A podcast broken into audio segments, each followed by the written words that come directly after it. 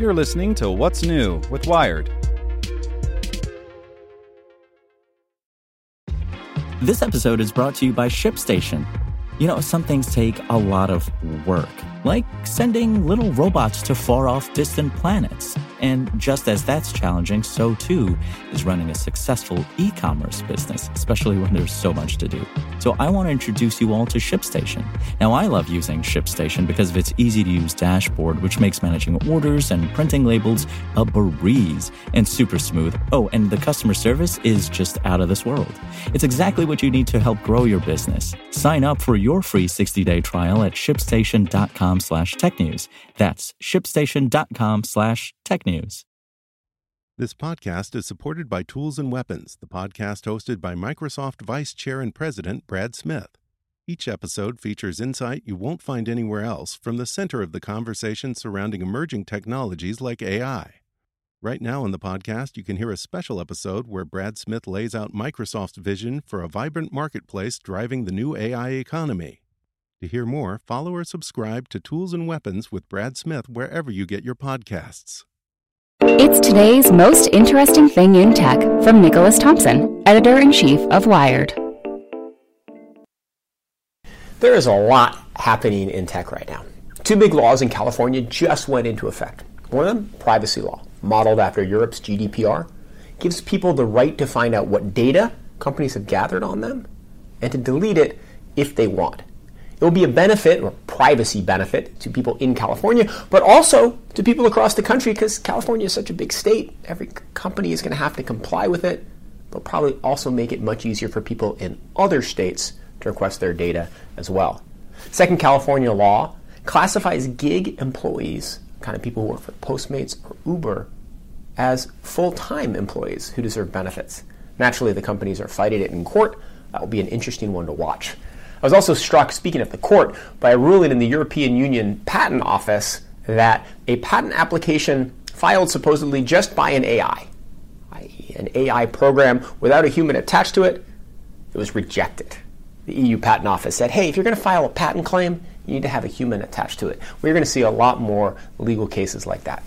But the most interesting thing, we need to talk about how Iran is going to respond to the killing of Qassem Soleimani, number two ranking official in Iran, a possible successor to lead that country, who, as everybody at this point probably knows, was killed by an American drone strike near the airport in Baghdad yesterday.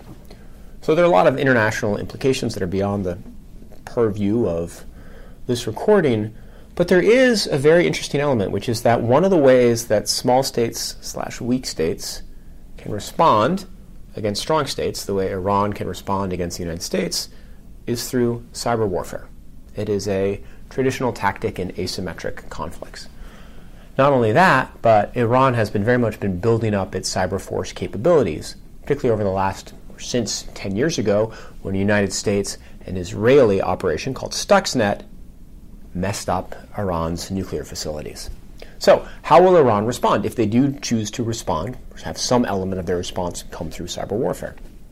One is what's called wiper attacks, something that Iran has shown that they are good at in the past. They did it to Saudi Aramco, for example. They did it to SANS after its owner, Sheldon Adelson, said there should be a nuclear strike against Iran.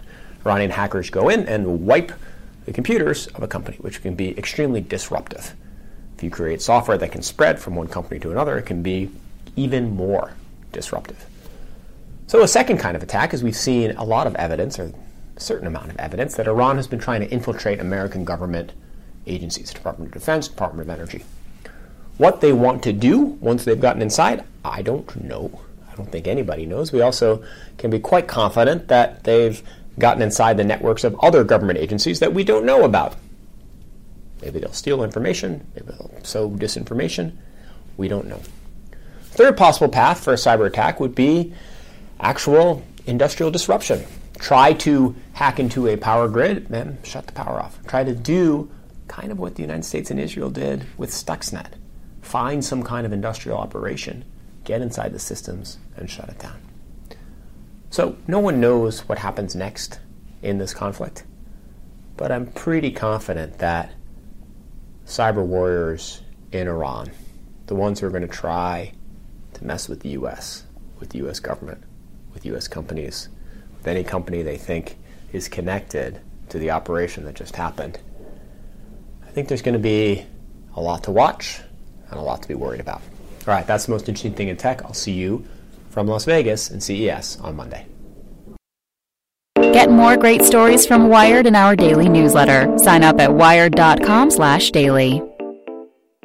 Want to learn how you can make smarter decisions with your money? Well, I've got the podcast for you. I'm Sean Piles, and I host NerdWallet's Smart Money Podcast. Our show features our team of nerds, personal finance experts in credit cards, banking, investing, and more. And they'll help you make the most of your money while cutting through the clutter and misinformation in today's world of personal finance. You'll get clarity on strategies to help you build your wealth, invest wisely, shop for financial products, and plan for major life events. Listen to NerdWallet's Smart Money Podcast wherever you get your podcasts.